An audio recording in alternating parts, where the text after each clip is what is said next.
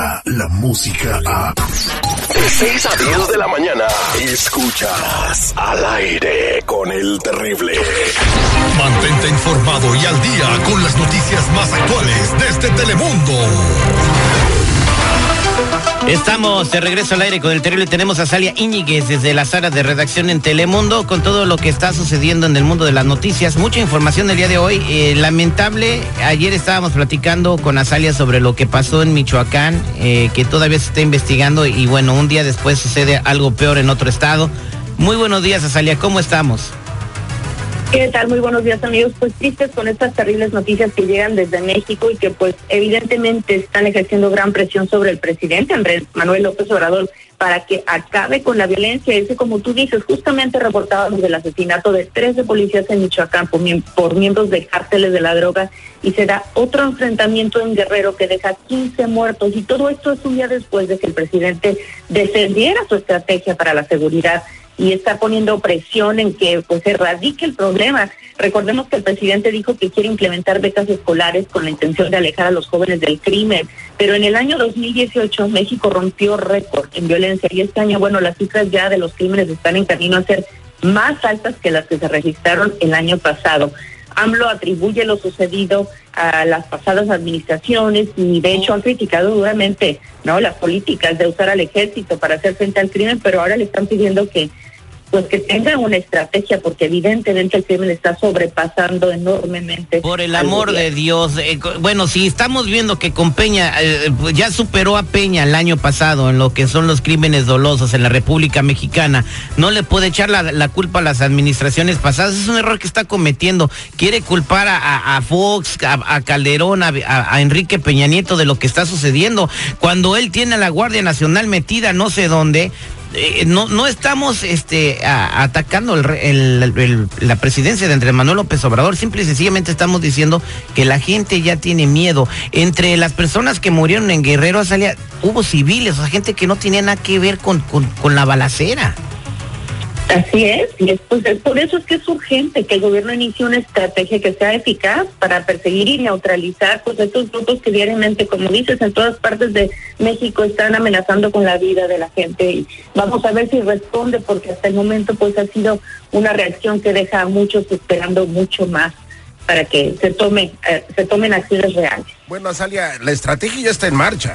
Y de hecho dicen que es muy efectiva. Pero, pero yo no he visto nada, seguridad. No, pero es que el señor López Obrador ya fue con las mamás de los muchachos este, que mataron a esta gente para regañarlos, para decirle, regaña a su hijo por andar de vándalo. Ah, para acusarlos. Para acusarlos. Te voy a acusar con tu mamá. Esa es la estrategia del presidente Andrés Manuel López Obrador. Sí, no, tristemente, tristemente se está, se está manejando una, una forma de llevar las cosas que podría parecer ser pacífica y ser lógica, pero pues desafortunadamente con los criminales eso no funciona, como estamos viendo, y la gente exige más. Vamos a ver si se da respuesta o no. Exactamente, pero eh, sin embargo, aunque no se entienda, la, la, la aceptación del presidente sigue, bebé, en, está en el sesenta y ocho por ciento de la aprobación del presidente en la última encuesta que se hizo, eh, pero ya vamos a pasarnos de México a los Estados Unidos, donde parece que ya se está pintando un poquito el panorama demócrata para ver quién va a contender contra Donald Trump, y eso sí compite Donald Trump.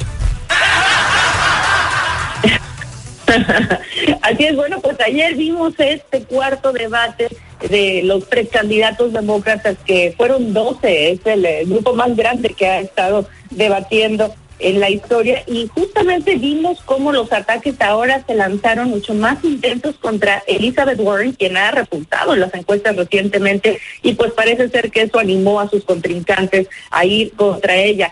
Como se esperaba, se habló de juicio político eh, contra el presidente Donald Trump. Todos los candidatos obviamente lo apoyan a su manera, hicieron eh, comentarios para criticar duramente al actual presidente. También se tocó el tema del seguro médico universal, pero ahí fue donde salieron más chispas, porque se presionaron entre sí y específicamente, como les decía, a Elizabeth Warren, se se le preguntó si ella aumentaría los impuestos para lograr este seguro médico. Ella se negó a dar una respuesta clara, pero ahí fue donde los demás aprovecharon pues para exponer sus puntos y hacer eh, pues lucir un poco más, porque hasta ahora realmente el resto de los candidatos, más allá de Joe Biden, Elizabeth Warren y también bueno Bernie Sanders, han estado un poco diluidos. A Joe Biden lo cuestionaron sobre los negocios de su hijo y él se limitó a decir que ninguno de los dos había actuado mal, de ahí no lo sacaron, pero podría decirse que el que Warren había sido a la que todo el mundo estaba atacando le ayudó también a Joe Biden, que tuvo oportunidad de hablar un poco más que en otros debates. Así que se está empezando a poner la cuestión un poco más dura. Ya se ve que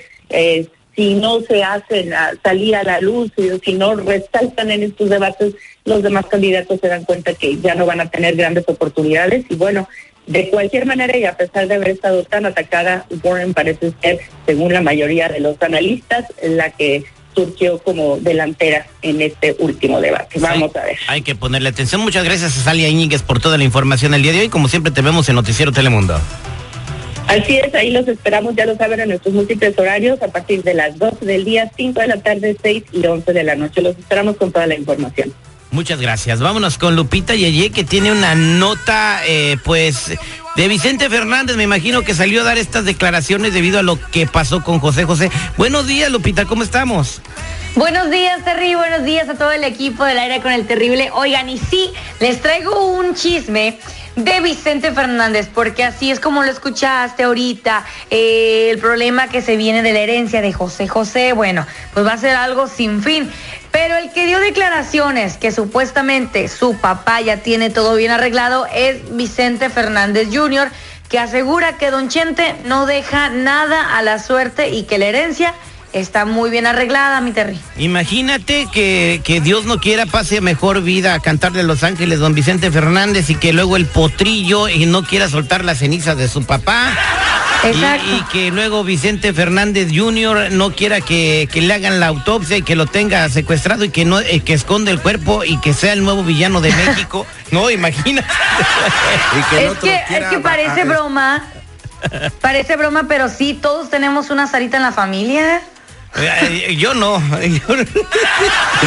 Hasta... Es porque tú eres la Sarita. No, no, no, no, no. Cuando mi papá colgó el payaso no pasó eso entre nosotros.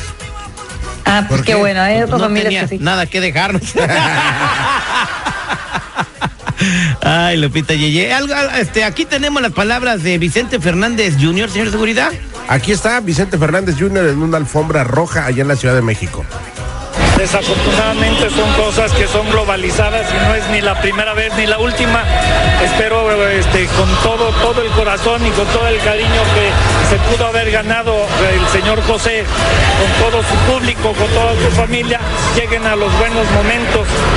Eh, esas son cosas que se deben de prever, como mi padre lo tiene previsto desde hace más de veinte años. Oh, y platícame, ¿qué estaba haciendo en la alfombra roja Vicente Fernández Junior? Eh, lo vieron con una aspiradora, güey, es que como ni pincha ni canta ni nada, pues ay, va a ofrecerse a aspirar la alfombra. Ay, ay, ay, Lupita Yeye. ¿Algo más que tengas ahí en tu ma maleta de mitotes? Sí, bueno, ¿se acuerdan que Verónica Castro había dicho que se iba a retirar de las cámaras, que porque ya no aguantaba el ajetreo que le estaban haciendo por el chisme de esta eh, muchacha que dijo que según ellas dos se habían casado, Yolanda Andrade? Bueno, pues resulta que Verónica Castro siempre no se va a ir y que va a grabar una nueva película junto a Eduardo Santamarina y a otro equipo de jóvenes de la Ciudad de México. Así que pues, que dice mi mamá que siempre no, no se retira, al menos no ahorita, porque ya va a grabar una película. Bueno, pues le deseamos el mayor éxito del mundo a Verónica Castro y compañía en esa película que va a tener. Todo el mundo tiene derecho a ganarse el sustento y bueno, y que ya no se pelee con sus futuras novias. Macumba, Macumba, esperemos que ya no. Ahora, Lupita, te escucho un ratito. ¡Adiós! Ya no nos dio beso en el chiquistriqui. Está Drácula en una noche tenebrosa en su palacio cuando grita: ¡Igor! ¡Igor! Uh, sí, Drácula. ¿Podrías traerme el desarmador, por favor? eh, ¿Cómo iba esto pegado aquí? Con... Aquí tienes, señor. No, Igor, no, el de Cruz, no. Al aire con el terrible. Al aire con el terrible. Descarga la música a... Escuchas Al Aire con el Terrible, de seis a diez de la mañana.